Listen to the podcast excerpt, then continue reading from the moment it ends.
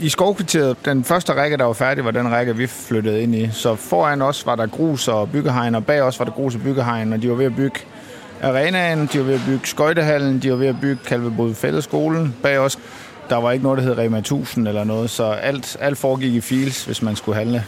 Nikolaj Tøresen er 39 år og bor i Ørestad Syd sammen med sin kone og deres to sønner på 3 og 5 år. Til daglig organiserer han koncerter, blandt andet i Royal Arena i Ørsted. Siden de flyttede ind i 2016, har meget ændret sig. I vores område er der ikke så mange byggegrund mere. Alt er solgt, det er ikke alt, der er bygget på endnu, men det meste er ved at være færdigt. Vi har fået lidt øh, små caféer, vi har fået øh, en lille vinbar og sådan lidt ting og sager. Så vi synes, det er meget mere udviklet nu, end det var for, for de der seks år siden. På den anden side af hovedkanalen, vest for Ørestad, ligger Tornby. Her har Susanne Lisborg boet i mange år og fulgt Ørestad helt fra start. Jeg synes, det var synd, at der skulle bygges og ryddes en hel masse af det grønne natur. Det er jo alt dyrelivet, ikke? Og alt den frie natur. Fugle og hvad der ellers er, ræve og hvad der ellers øh, lever på de grønne områder. Susanne Lisborg er en af de mange lokale amerikanere, der med stor bekymring følger politikernes ambitiøse byggeplaner i starten af 1990'erne. Dengang Ørestad er på tegnebrættet. Altså i starten, så, så tænker man jo, at Nå, ja, det er okay, der er behov for det. Der er behov for boliger og unge mennesker, øh, der skal flytte hjemmefra. Men det har jo taget fuldstændig overhånd, synes jeg nu. Jeg ved heller ikke, hvor alle de mennesker kommer fra, og hvem der har råd til det. Det er også skide dyrt at bo herude, ikke? Imens er Nikolaj Tøresen en af de 24.000 mennesker, der bor i Ørestad i dag. En af de mange, som er tiltrukket af det nye, moderne kvarter med de grønne vider. Vi står faktisk i det scenarie, at vi er lidt trætte af vores rækkehus, for det er tre etager, og vi vil gerne have en villa, men vi kan simpelthen ikke flytte fra stedet, fordi vi elsker det så meget. Det er en lille, lille lukket vej, og de første fire huse ved siden af os, der er 8-9 børn under 5 år. Det er helt unikt, det vi har der. Vi sidder ude hver aften, og der er godt vejr at spise med naboerne, og har kaldt fællesskolen i baghaven, så vi har fodboldbanen derude, og vi cykler på arbejde på en halv time. Jeg tror ikke, vi kommer herfra de næste mange, mange år. Nikolaj Tøresen er glad for sit lokalområde. Jeg tror faktisk aldrig, jeg har mødt en Ørestad-beboer, der ikke brød sig om at bo i bydelen. Tværtimod roser de stedet til skyerne. De moderne byggerier, de komfortable boliger, arkitekturen og ikke mindst naturen. Helt så positive er naboerne ikke altid. Jeg synes, den er frygtelig bebygget. Alt for tæt bebygget. Det er jo, jeg kender flere, som har boet her, som når de kigger ud af vinduet, det eneste, de kan se til hver side, det er bygninger. Jeg synes, det er alt for tæt. Og jeg tænker også, at nogle af de øh, børnefamilier, der bor derinde midt i det hele, det minder mig om i gamle dage inde i Nyboder, hvor de bor så tæt op og ned af hinanden. De har jo nærmest ikke noget privatliv. Altså, vi har fået en files med nogle butikker, men man kunne lige så godt have, have taget ind til byen eller til Amagercenteret. Det er jo de samme butikker, der er alle vejen.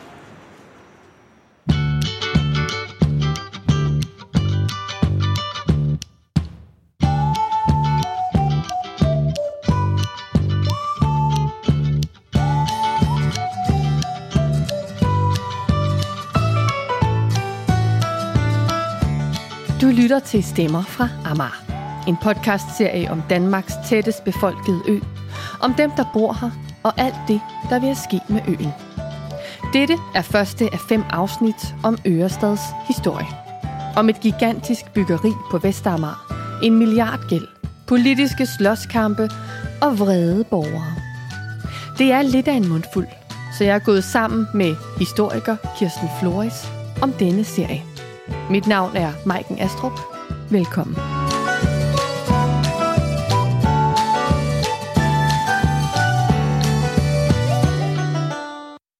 Onsdag den 24. juni 1992 vedtager et flertal i Folketinget lov om Ørestaden.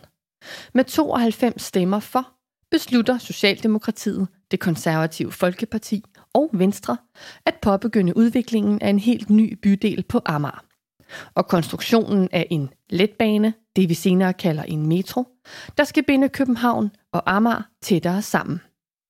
Partierne SF, Fremskridtspartiet, Radikale Venstre og Kristeligt Folkeparti stemmer imod. Centrumdemokraterne stemmer hverken for eller imod. Forud for den endelige tredje behandling af lovforslaget har der været en intens debat, både blandt politikere og i befolkningen. Ikke mindst på Amager. Fronterne er blevet trukket skarpt op. Er man for byudvikling, vækst, nye arbejdspladser og moderne boliger? Eller er man imod en milliardgæld, vi måske aldrig kan betale tilbage, og imod byggeri på det store, delvist fredede naturområde Amagerfællet med et rigt plante- og dyreliv? Villaejerne i sundbyerne frygter larm og støj fra de tog, der skal køre forbi deres baghaver. Og mange er mistroiske over for projektet, fordi beslutningsprocessen opleves som uigennemsigtig og forhastet. Ørestad er et gigantisk byggeri. En helt ny bydel i København, som skal vokse op på 30 år. Det er det største byprojekt, man har sat i gang siden Christian den 4. grundlagde Christianshavn. Når bydelen er færdig, forventer man omkring 35.000 indbyggere. Læg dertil de allerede i dag næsten 25.000 mennesker, der arbejder i bydelen hver dag, samt de tusindvis af studerende, der har deres daglige gang på Københavns Universitet og IT-universitetet. Hvorfor beslutter politikerne på Rådhuset og Christiansborg i 1992, at Ørestad skal bygges? Og hvad er det for en lavine, de sætter i gang? I dette første afsnit ser vi nærmere på forhistorien og selve beslutningen om, at vedtage lov om Ørestaden i Folketinget. Og vi ser nærmere på den kritik, der følger i kølvandet. Forhistorien har jeg snakket med historiker og arkivar Anders Møller om. Han sidder på Københavns Stadsarkiv og har skrevet en bog om Københavns historie fra 1980 til 2020. Han starter med at fortælle, hvordan København udvikler sig efter 2. verdenskrig. Det er vi nødt til at vide for at forstå beslutningen om at bygge Ørestad. I anden halvdel af 1900-tallet, der har København det både godt og skidt. Det går op ad bak, og det går ned ad bak. Hvis vi kigger på befolkningstallet i København, så kan man sige frem til 50'erne, så stiger det, og det har nærmest altid bare steget indtil da. Men lige så langsomt i, i 60'erne, så begynder der at bo færre københavnere, så befolkningstallet det går ned ad bak, og sammen med det, så gør egentlig også skattegrundlaget i København. Der er flere, der får øje på forstederne. I forstaden, der kan man få mere plads, man kan få haver, man kan bygge sit eget hus, og der er flere og flere, der har råd til det. Så på den måde, så kan man altså komme ud af byen, ud af de her overbefolkede lejligheder, som også er virkelig, virkelig svære at få en finger i. Det er altså bolignød, der er i København i 50'erne og også i 60'erne. Så man kan sige, der er både en anden boligform, der byder sig til forstederne, men der er altså også simpelthen en bolig, man kan få, Øhm, og det er altså noget, man begynder at kunne mærke i København, særligt i 70'erne og i 80'erne. I 70'erne og 80'erne bliver København mere og mere nedslidt. Der er ikke råd til de store forbedringer eller investeringer, og byen kører på lavt blus. Mange lønarbejdere og deres familier flytter ud af de saneringsmodende lejligheder i København og ind i nye boliger i forstederne, imens pensionister og folk på overførselsindkomster bliver i byen. Dem er der ikke mange kommunale skattekroner i. Og det er ikke kun de manglende skatteindtægter fra dem, som forlader byen, der plager København. Derudover så begynder man altså også at kunne se nogle andre problemer med, at befolkningstallet det falder. Og det undersøger man også i 80'erne. Der kigger man øh, i den såkaldte Københavner-rapport på, hvad det er for nogle særlige problemer, der er i København generelt kan man sige, at københavnerne de har det udmærket, men i København der er altså også nogle særlige problemer, der sådan er overrepræsenteret i forhold til resten af landet. Der er flere københavnere, der har det dårligt sundhedsmæssigt og bor i dårlige boliger og har dårlig økonomi eller er på overførsel til indkomst eller har andre sociale problemer. Der er altså nogle problemer i København, som ikke bare kan forklares ved, at sådan er det alle steder i landet. Så på den måde, så kan vi sige, så har vi et dobbelt problem i København. Det er, at vi har flere problemer, som man skal håndtere fra kommunens side. Det koster penge. Og på den anden side, så har vi altså også færre til at betale for det, fordi de ender med at bo uden for København. Mm. Så den her rapport, den foreslår faktisk, at København skal gøre to ting for at løse det. De skal være bedre til at holde fast i de her ressourcestærke borgere, og derudover så skal de altså også være bedre til at mindske sådan tilflugten af de her udsatte befolkningsgrupper, der flytter til København. I 1985 udkommer Københavner-rapporten, som er lavet af amternes og kommunernes forskningsinstitut. Den konkluderer, at oversygeligheden er markant højere i hovedstaden sammenlignet med resten af landet. Københavnerne er indlagt i længere tid. Flere af dem bor alene. Flere er ensomme og har få eller ingen venner eller familie, der kan hjælpe dem. Der er flere psykisk syge end landsgennemsnittet, og flere, der først kommer i behandling, når de er blevet ekstremt plejekrævende. København har mange små og billige lejelejligheder, som netop disse borgere med lave indtægter har råd til.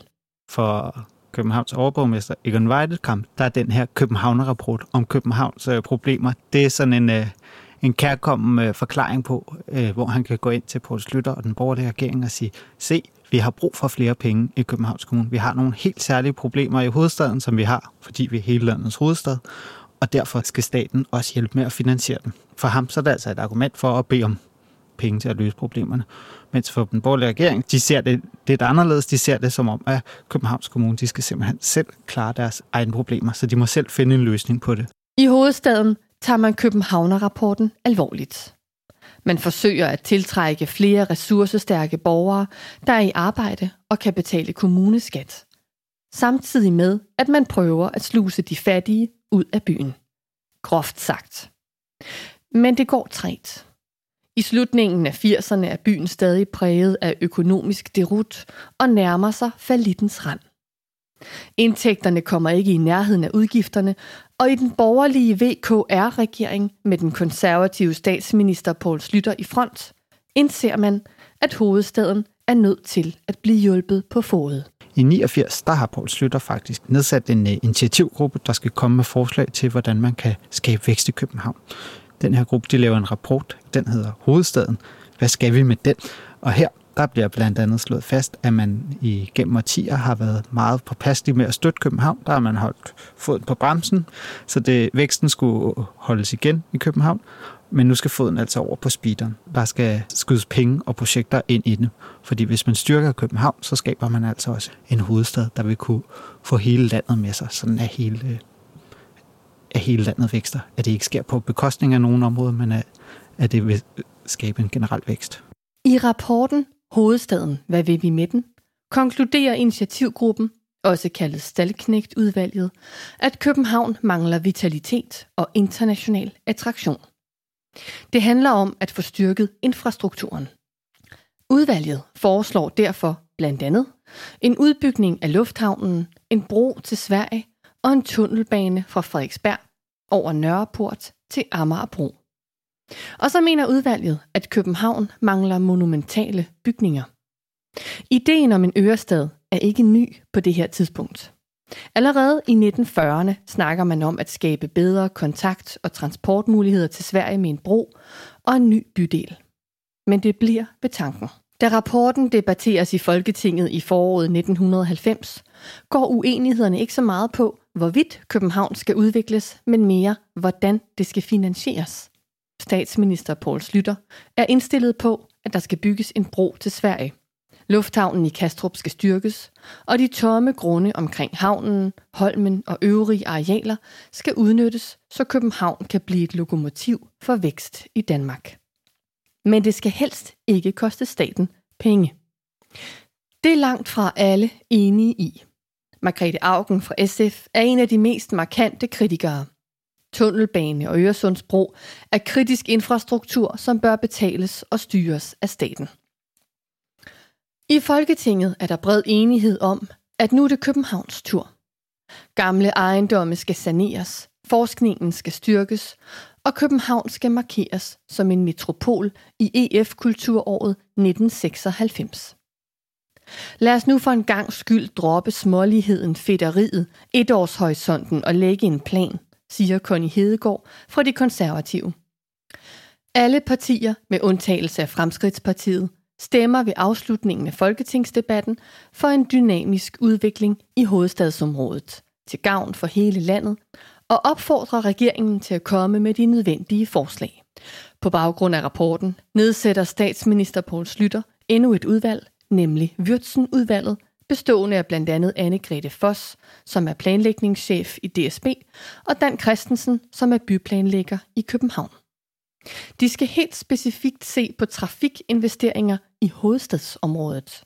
For trafik er en af de helt store udfordringer, vi står overfor. Og så selvfølgelig finansieringen af disse nye trafikinvesteringer. De skitserer egentlig en problem på de her trafikløsninger, der også involverer, at der kommer en ny bydel ude på Amager, nemlig Ørestaden. Og de ser simpelthen, at i København, der kan man opføre en, øh, en metro eller en anden slags trafikprojekt, der simpelthen bliver finansieret ved, at man opfører boliger eller udvikler jord ud på Ørestaden, som man så sælger, og så bruger indtægterne derfra til at løse trafikproblemer. Würtzenudvalgets rapport ligger klar i april 1991. Dels har de analyseret trafikudviklingen i hovedstadsområdet, dels kommer de med en lang række forslag til, hvordan trafikken kan afhjælpes og styrkes. Et af forslagene lyder på etableringen af tre letbaner, som skal gå igennem byen. De kan finansieres ved salg af arealer på Vestamager, som ejes af Københavns Kommune og staten i fællesskab. Den nye bydel skal sammen med de øvrige trafiktiltag styrke hovedstaden og skabe vækst. På den måde kan København komme ud af sine økonomiske vanskeligheder og væk fra den totale kommunale konkurs.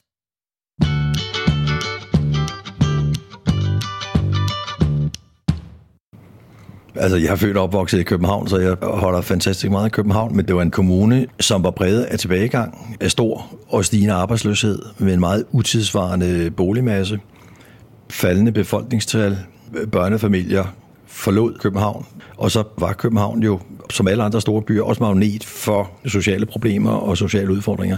Så det var en by, der var voldsomt trængt efter flere års tilbagegang med store boligforbedringsbehov, med arbejdsløshed, som vil kulminere i 1994 med 16-17 procents arbejdsløshed, hvilket i dag jo er fuldstændig vanskeligt at forestille sig.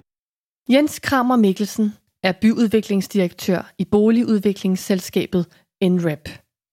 Men dengang fra det hele begynder at tage fart i 1989 og frem til 2004, hvor metroen er indviet, Øresundsbroen taget i brug, og de første beboere er flyttet ind i Ørestad Nord. Dengang er han Københavns socialdemokratiske overborgmester og sidder med i forhandlingerne om hovedstadens fremtid. Havde du en plan for København, da du trådte til? Jeg havde mange drømme, men jeg fandt hurtigt ud af, at de planer, jeg havde, dem var vi nødt til at korrigere, fordi Virkeligheden blev en anden. Vi troede, at den industri, som forlod København, at den ville komme tilbage. Alle maskinarbejdspladserne, BRV, kunne fastholdes og, og åbne. Vi troede, det var konjunktur. Troede, at det vender lige om lidt, og så kommer væksten og udviklingen af arbejdspladserne tilbage af sig selv. Det skete ikke, så jeg troede jo, da jeg blev overborgmester, at nu havde jeg lidt mere tid til politik. Og nu handlede det om at gøre tingene bedre, og udbygge ældreomsorgen, og, og renovere skolerne, og lave pladsgaranti på daginstitutionsområdet, og ikke, at det var den modsatte, at vi havde en finansiel ubalance på halvanden milliard, 1,7 milliarder, som blev større og større. Og det havde jeg ikke lige set komme. Og så skar vi ned på ældreomsorgen, så skar vi ned på skolerne, så skar vi ned på dit og datten, så fyrede vi folk for, vi fyrede jo mennesker, afskedede mennesker i Københavns Kommune for at finansiere stigende udgifter til bistandshjælp, til kontanthjælp. Det er jo noget af det mest perspektivløse, man kan sige. Københavns Kommune sparer alle steder. Der er ikke råd til at renovere de kommunale ejendomme, og for at få et statstilskud er man først nødt til at sælge 20.000 kommunale udlejningsboliger. Det giver en indtægt på 3 milliarder kroner, som bliver brugt til at afdrage på gælden. Planen er nemlig i første omgang at spare sig ud af problemerne. Men samtidig bliver der arbejdet på de indre linjer. For Københavns økonomiske trængsler er så store, at der skal andre løsninger på bordet det er ikke nok at spare. Og der var jo heller ikke den store forståelse på Christiansborg. Fordi i dele af landet gik det jo faktisk meget godt. Det gik godt i Østjylland, i trekantområdet. Det gik sådan set også meget godt i en række af kommunerne rundt om København. Det gik bare smadret skidt herinde. Så at få en større statslig forståelse handlede om at få vist, at vi selv godt turde tage fat. Fordi hvis ikke man viser, at man selv tør det, eller man viser, at man tror på projektet, får man heller ikke andre til at tro på projektet. Så det handlede også meget om at prøve at få nogle alliancer og få en forståelse, og det lykkedes stille og roligt. med at få, få skiftende regeringer til at få en forståelse for, at en svag hovedstad er til ulempe for hele landet, og en stærk hovedstad, der vil udviklingen smitte af. Og det ser vi jo i dag, at den københavnske økonomi er jo trækkraft for store dele af landet. Vi brugte masser af kræfter, masser af timer på at få analyseret og dokumenteret, at København rent faktisk løste problemer og sociale problemer langt ud over kommunegrænsen, med løste problemer for hele landet. Det øgede langsomt, kan man sige, forståelsen i regeringen og Folketing. Allerede den 23. marts indgår regeringen en aftale med Sverige om en fast forbindelse over Øresund. Herefter beslutter et flertal i Folketinget bestående af konservative, Venstre, Socialdemokratiet og Centrumdemokraterne, at der skal anlægges en Øresundsbro til Sverige. Dertil skal kobles en ny hovedlandevej med tilslutning til Amagermotorvejen og jernbanespor, der kan forbindes til broen. Ifølge Sund og Bælt koster broen små 15 milliarder kroner i 1990-tal. En gæld, som brugerne af broen får lov at betale af over 30 år. Ligesom Storebæltsbroen. Der er ingen tvivl om, at broen i sig selv ville styrke lufthavnen. Der er ingen tvivl om, at man var nødt til at lave motorvejen på tværs. Hvis ikke der kom en forbindelse på tværs, så skulle de biler jo ind igennem byen. Så var der kun Sjællandsbroen til for alvor, og Knebelsbro og Langebro til at tage den trafik, når man kom nord og vestfra. Så derfor var den vejforbindelse på tværs i sig selv en trafiksanering af København og Amager. Man kunne godt have forestillet sig en Øresundsbro og en Amager motorvej og en lufthavnsudvidelse standalone. Så Ørestadsprojektet og metroen var ikke en forudsætning for de tre andre. Men de tre andre var på en eller anden led forudsætningen for, at Ørestad kunne tænkes og udvikles. Og på samme måde kunne man heller ikke forestille sig en udvikling af Ørestad uden bane. Vi talte meget om, uden Ørestad ingen metro, og uden metro ingen Ørestad. Så det var ligesom hinandens forudsætninger. Fordi hvis du bare begyndte at udlægge nogle områder på Vestamager til erhvervsudvikling, som det var tænkt primært, og lidt boligudvikling, uden en metro, så ville vi få nogle trafikvaner, som ville være forkerte. Så ville det være et bilbetjent øh, område, og det ville udtrykke for en anden tids planlægning. De mange beslutninger ligger tæt på hinanden. Det er selvfølgelig en proces, som har været i gang i flere år, men set udefra ligger beslutningerne som perler på en snor. Da broen til Sverige er besluttet, går behandlingen af lov om Ørestaden i gang. Kort fortalt lægger lovforslaget op til, at Københavns Kommune og staten i fællesskab opretter et Ørestadsselskab, som skal stå for etableringen af Metro og Ørestad. De to ejere skyder deres fælles grunde på Vestamager ind i selskabet. Dette selskab har så ansvaret for at tiltrække investorer, sælge grundene og optage lån til at finansiere den metro, som på det tidspunkt vurderes at koste ca. 4 milliarder at anlægge. Hvis man opfører metro og vejnet først, så forventer man, at interessen hurtigt vil stige hos investorerne. Så kan man nemlig sælge arealerne, der nu har fået en større værdi, til forskellige bygherrer, der tror på projektet og tør bygge boliger og erhvervslejemål derude. Og så kan metrolånet betales tilbage af den vej. Hvis salget af grundene ikke går som forventet, så står stat og kommune selvfølgelig klar med garantier.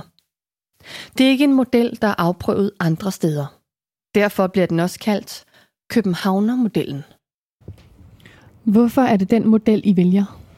Fordi øh, altså det nemmeste var jo at sige, at staten må betale. Ikke? Nu kom nu. Men der er jo en tendens til, at det kan være lidt svært at få...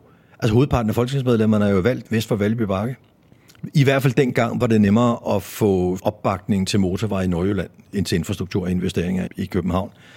Jeg kan huske, at vi argumenterede for ikke at få en særbehandling i København, men i virkeligheden få en færre behandling, både på udligningsområdet, så vi kunne løse de sociale udfordringer, som var i København, og så også en færre behandling investeringsmæssigt. Der var jo ligesom den der trafiklobby mellem trafikoverførerne for de gamle partier. Kunne vi lave en eller anden alliance her?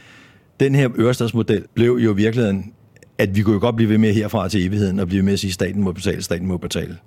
Så skulle de rejse hjem til Lemvi og til Sønderborg og til Hansholm og sige, Vi skal virkelig fortsætte om kæmpe investeringer i København. Vi skal have en tunnelbane. Det tror jeg ikke, vi havde fået en tunnelbane af. Så i virkeligheden blev den her model sådan, at de mennesker, der var valgt i Lemvi, i Ringe og i Sønderborg og i resten af landet, kunne rejse hjem og sige i deres valgkredse, Jamen, det er københavnerne, det er hundens egen hale. Københavnerne besætter i virkeligheden selv ved det værdispring, der sker på offentligt ejet arealer, som ellers ikke kunne udvikles. Den 8. maj 1991 fremsætter den konservative finansminister Henning Dyremose lov om Ørestaden til første behandling med et ønske om at få vedtaget loven, inden Folketinget går på sommerferie. I midlertid er konsekvenserne af loven så omfattende og vil få så stor betydning for hovedstaden og ikke mindst økonomien, at der har brug for en længere proces til debat og overvejelser.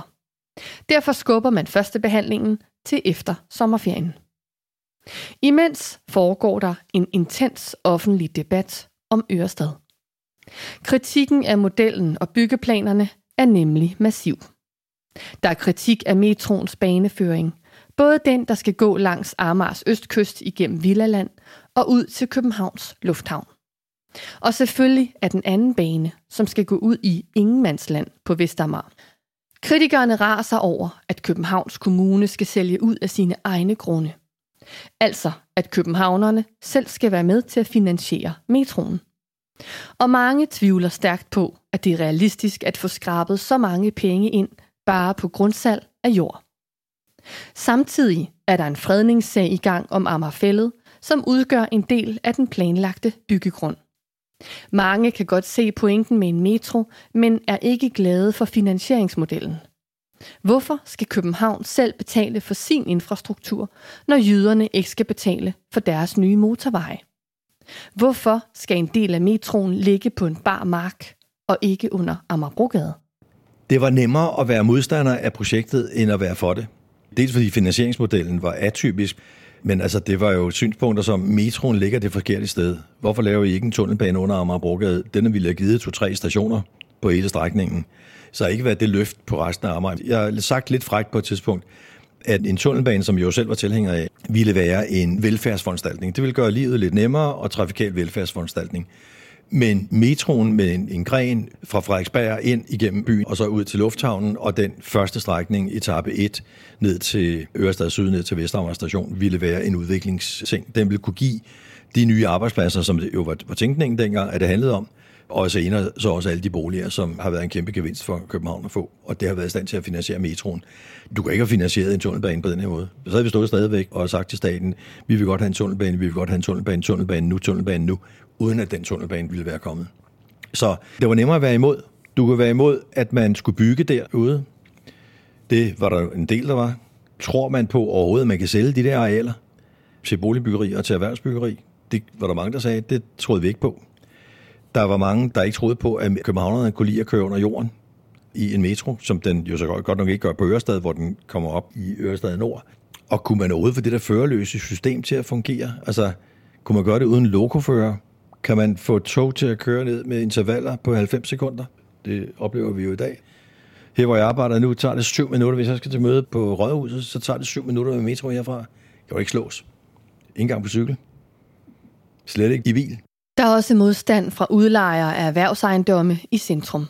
De kan ikke forstå, hvorfor der skal bygges mere end 3 millioner nye etagemeter, når der står 1 million tomme etagemeter inde i byen. Men hele grebet ved det her handlede jo om at koble infrastruktur med arealudvikling, offentligt ejede arealer. Og sådan så, at de arealer ikke bare blev solgt, men at de arealer fik et værdispring, fordi man startede med metro. Altså jeg, jeg vil bare sige, det var svært at forklare folk der tilbage i begyndelsen og midten af 90'erne, for den sags skyld, også da metroen åbnede, at man øh, lagde metro, hvor der ikke var nogen mennesker, og ikke under Amagerbrogade.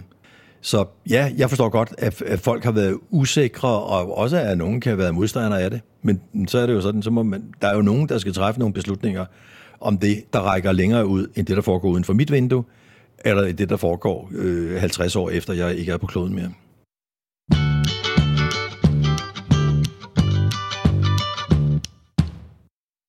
Et par uger efter den første fremsættelse af lovforslaget i Folketinget, debatterer Københavns borgerrepræsentation lov om Ørestaden. Kommunen er nødt til at være med på præmisserne, hvis projektet skal sættes i værk. Et flertal er indstillet på at indgå i et forpligtende samarbejde med staten, men der er stor utilfredshed blandt mindretallet. Og fra tilskuerrækkerne. Allerede under overborgmester Jens Kramer Mikkelsens indledning kommer der hæftige tilråb fra tilskuerrækkerne. Der bliver råbt på en folkeafstemning om Øresundsbroen. Overborgmesteren kaldes en hykler og bliver spurgt, hvor mange penge han får fra Volvo. Borgerrepræsentationens formand må til sidst bede tilhørende forlade salen, således at debatten kan foregå i ro og orden. Lars Hutters fra Venstre Socialisterne kommenterer, at afgørelsen jo i forvejen er truffet bag lukkede døre, og denne debat er rent hykleri. Så er stemningen ligesom sat. Forud for behandlingen har Danmarks Kommunistiske Parti, SF og løsgængeren Nils M. Uldal stillet forslag om en fredning af den østlige del af Ammerfællet. Det område, vi senere kalder Strandingen. Med lov om Ørestaden er der nemlig udsigt til, at netop dette område skal bebygges, på trods af, at området har været igennem en fredningsproces få år tidligere. Problemet er i sin enkelhed, at denne smalle tange er byzone, modsat resten af Amagerfællet og Vestamager, som er landzone. Det giver områderne forskellig beskyttelse. Kort fortalt rejser Danmarks Naturfredningsforening og Friluftsrådet i 1986 en fredningsproces for Vestamager og hele Amagerfællet. På baggrund af fredningsønsket nedsætter regeringen i 1987 Kalvebud Kile udvalget, som samme år i enighed afgiver en betænkning om den fremtidige brug af de to store naturområder på Amager. Der åbnes op for byggerier på byzonerne omkring Islands Brygge og Københavns Universitet, imens de øvrige byzonearealer på Amagerfællet udlægges til parkområder. Landzonearealerne bliver beskyttet ved fredning, imens byzonearealet beskyttes af regionplanbestemmelserne. I 1989 godkender regeringen regionplanbestemmelserne, og i 1990 afgør overfredningsnævnet, at der derfor ikke er behov for en egentlig fredning af byzoneområdet på Ammerfællet. Det er strandingen, vi snakker om her. Det er jo beskyttet af regionplanbestemmelserne, der tilsiger, at området skal udlægges til park og almene friluftsformål. Men tilbage til borgerrepræsentationen. Medforslagstiller til en fredning af byzonearealet på Ammerfællet, Birgit Petersen fra SF, lægger ud. Og her skal det bemærkes, at vi ikke har optagelser fra salen, så citaterne er oplæst. Der er ingen tvivl om, at staten rent juridisk har ret til at gøre det, den foreslår i lovforslaget om Ørestaden. Men det er et rent moralsk spørgsmål. Man kan spørge sig selv, hvilke konsekvenser sådan en løftebrud får for tilliden til folkestyret. At tilliden til, hvad der foregår på Christiansborg, tit og ofte kan ligge på et meget lille sted, er en ret velkendt sag. Men for SF og de øvrige forslagsstillere kommer det overraskende, at stanken fra det røde og sparede spil på Christiansborg åbenbart også har bredt sig til Københavns Rådhus. Birgit Petersen får opbakning fra sine medforslagsstillere, men der er ikke opbakning hverken fra Venstre, Socialdemokratiet eller Konservative. Peter Martinussen fra Socialdemokratiet opsummerer således. For os er det vigtigt, at Ørestaden besluttes hurtigst muligt, Ja, både for at få åbnet op for investeringsmulighederne, og for at få givet et signal om, at København igen er på vej frem. Det vil være i flot forlængelse af denne forsamlingsbestræbelser på at gennemføre byggeprojekter i byen, der sikrer os en aktiv fremtid. Meget af debatten om Ørestaden går på forholdet til naturfredningsloven og anmeldelsen af specielt den nordlige del af Ammerfælles byggezoneareal. På den socialdemokratiske gruppes vegne vil jeg gerne slå fast, at vi mener, der skal tages hensyn til naturværdien i den nordlige del af området. Det er fastslået i lovforslaget, og det er vi egentlig enige om, men vi afviser samtidig forslaget om en fredning af det samlede nordlige areal. Men det vil ødelægge hele ideen om Ørestaden. Den skal have et sammenhæng mellem City for at gøre ideen virkelig attraktiv. På baggrund af den fredning, der har fundet sted på Vestamager, og som omfatter et langt større areal end det, man nu strides om, så synes vi ærligt talt, at den her diskussion er at skyde over målet. Også de konservative taler varmt for at gå i gang med projekt Ørestad og er mildest talt imod fredningsforslaget. Her er det Ole Hensen, der udtaler sig. Det er skønt som konservativ kommunalpolitiker at opleve, at et bredt flertal i Folketinget vil være med til at løse hovedstadens alvorligste problemer gennem en erhvervsudvikling, der giver flere arbejdspladser, en etablering af attraktive boligarealer, samt en udbygning af den kollektive trafikbetjening af Amager. Og alt dette uden at københavnske skatteborgere skal ekstraordinært til lommerne. Jeg synes derfor, at Københavns borgerrepræsentation skal stoppe alle de politiske småchikanerier og markeringer og støtte denne chance, som det er for byens og hovedstadsregionens og dermed også for landets udvikling.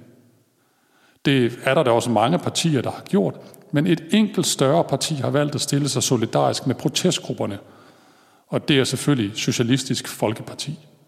De har formodentlig af taktiske grunde valgt at stille sig solidarisk med en enkelt højtråbende person, som er formand for Naturfredningsforeningen, og som i sine efterhånden ofte skriftlige bemærkninger og kommentarer til Ørestedsprojektet vil efterhånden må siges at være frit svævende i luften og totalt uden forbindelse med jorden og for den sags skyld med sine medlemmer. Ole Hensen refererer her til David Reiling, der er indet kritiker af det planlagte byggeri på Ammerfællet.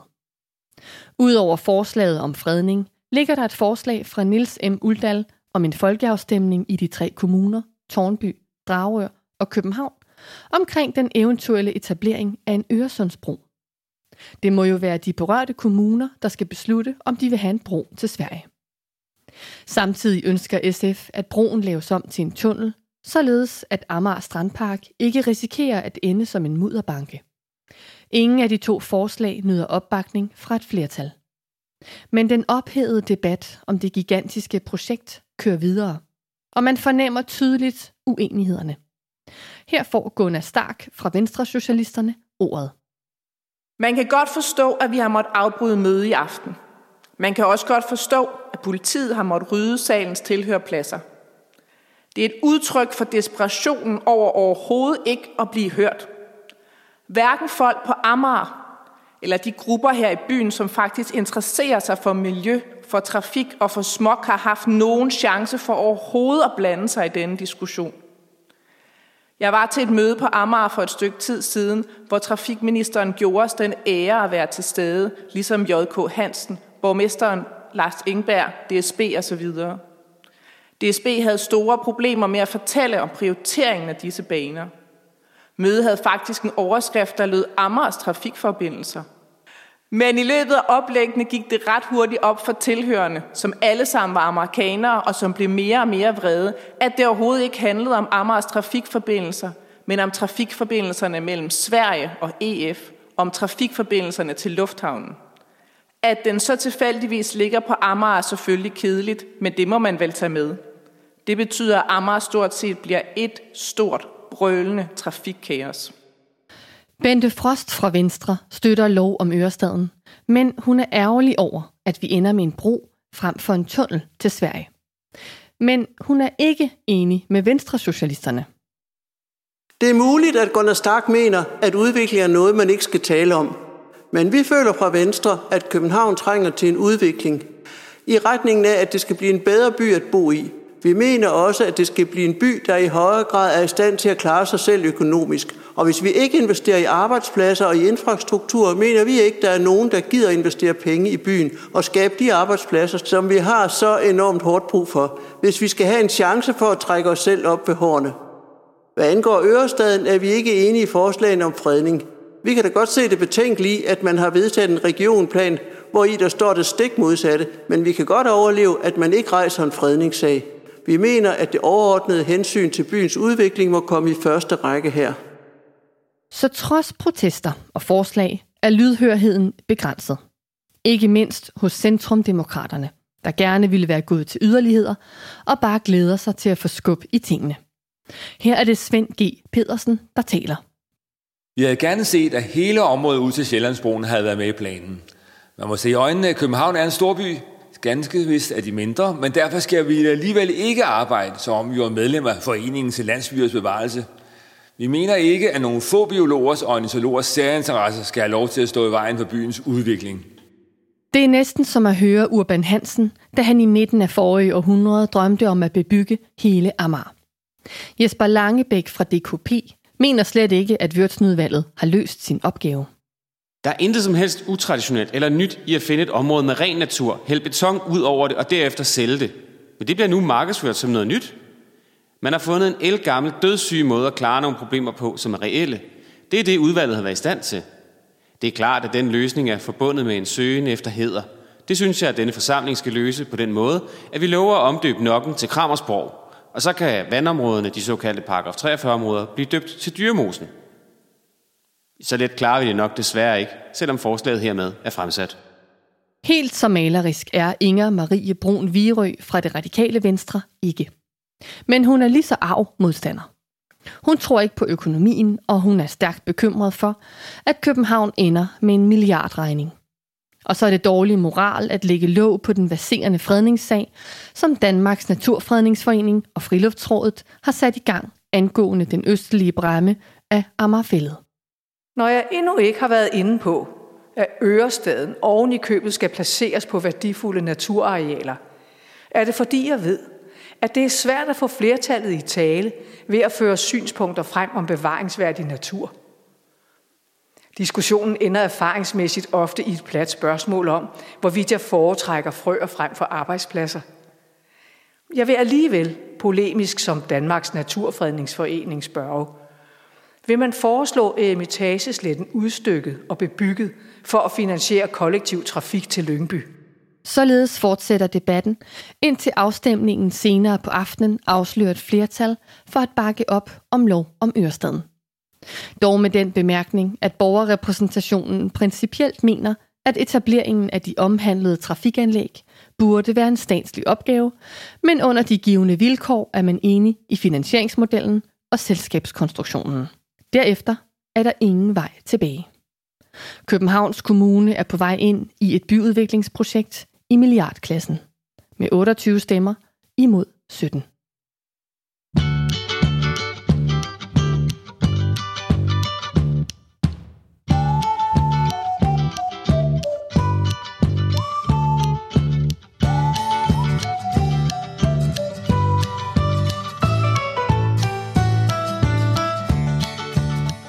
Vi håber, du har nyt historien. I det næste afsnit hører du om den endelige vedtagelse af lov om Ørestaden i Folketinget, og vi dykker endnu mere ned i debatten om og kritikken af projektet. Programmet er optaget og klippet sammen af Kirsten Flores og mig selv, Maiken Astrup.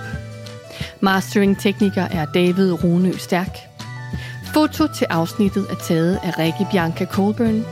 Musikken hedder Love Life og kommer fra purpleplanet.com. Citaterne blev oplæst af følgende. Mathias Andersson, Mette Sofie Skærlund, Rasmus Stenbauer, Anne Ravnholdt Mortensen, Karina Ines de Freitas Olesen, Stine Dahl Børglum, Jesper Løvdal og Anders Åmand Anderskov. Til dette afsnit har vi benyttet os af et væld af kildemateriale. Først og fremmest fra Folketingets oplysning, fra Københavns Stadsarkiv og fra By og Havns Arkiv. Herfra har vi referater fra debatter og behandlinger i Folketinget og borgerrepræsentationen i København, samt rapporter med videre om Ørestad. Der findes et væld af bøger og artikler om emnet, som vi er dykket ned i. Meget af det kan du finde på biblioteket. Denne serie om Ørestads historie har fået støtte af Amager Vest Lokaludvalg og er en del af Copenhagen in Common. UNESCO har nemlig udvalgt København som arkitekturhovedstad i 2023. Stemmer fra Amager har en Facebook-side og en hjemmeside, stemmer fra amager.dk, hvor du kan læse mere om projektet. På genhør.